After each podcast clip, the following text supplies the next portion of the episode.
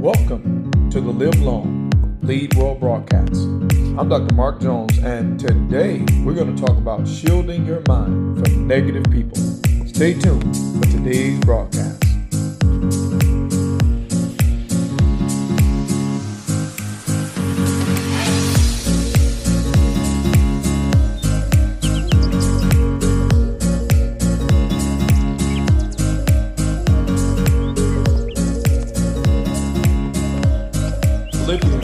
Chapter 4, verse 8.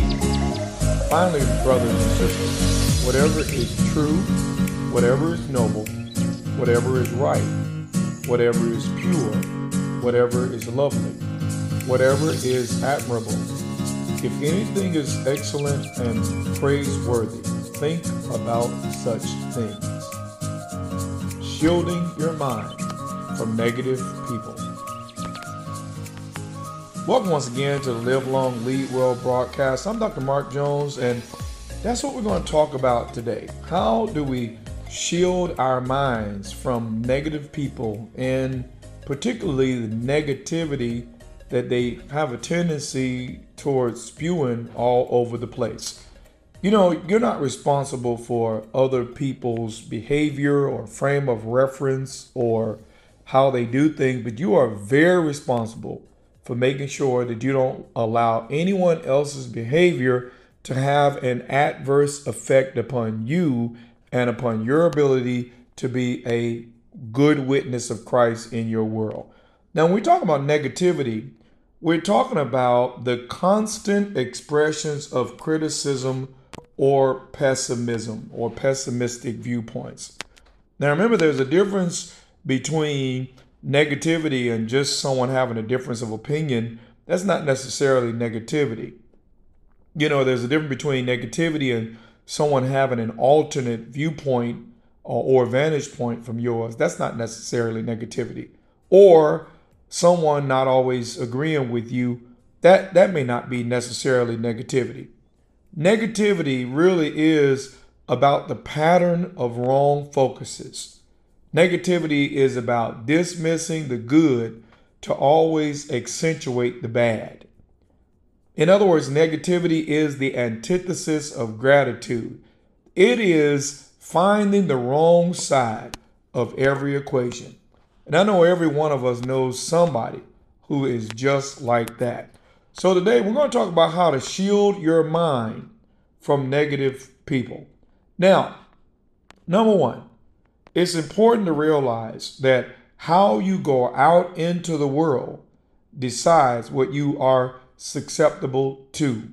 So, the first thing you should always be mindful of is your condition more than someone else's disposition. Be more concerned about your emotional state than anything else. And do the work to make sure that you remain in a solid emotional state so that when you deal with people being people, it does not adversely affect you. Number two, make attempts to diffuse or deflect negativity when you hear it. You know, one of the things I want to remind you is that you can change the subject. And so many times you just need to do that. Just change the subject. Now, thirdly, Remember, you can always excuse yourself from a conversation. You can always just choose to exit stage left. You don't have to remain subjected to everything anyone does at all times. Number four, make it clear that you have no interest in certain subject matters. You know, if you keep doing that, if you keep making it very clear that you don't have any interest in certain subject matters, at least with you, they'll get the point. Now, number five, there are times when you may have to help negative Ned to see themselves. Now, I find that most people who are steeped in spewing negativity have a hard time seeing themselves. And that's why they point out and accentuate what's wrong with everybody else and what's wrong with the world because they really cannot see themselves. So, based on your relationship, you may be able to help negative Ned to see himself in a given situation. Here's number six decide not to personalize someone else's impairment. And I really do see negative reporting as an impairment. You know, it's sort of like this common practice of doom scrolling, where people go through social medias or news sites looking for bad things, and some reason they seem to get a kick out of finding negative news. That's called doom scrolling. Here's number seven.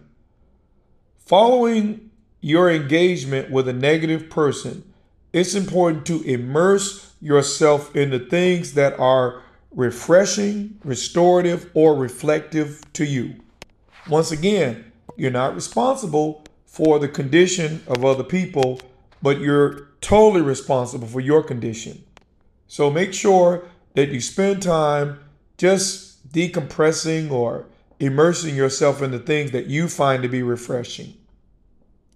Number eight, you may be able to guide the conversation toward positivity. You know, seeing the silver lining in the clouds is a learned behavior. So maybe you would try that. Here's number nine decide the level at which you will do relationship and only hold conversation at that level and, and let other people decide if that's the level that they want to do relationship.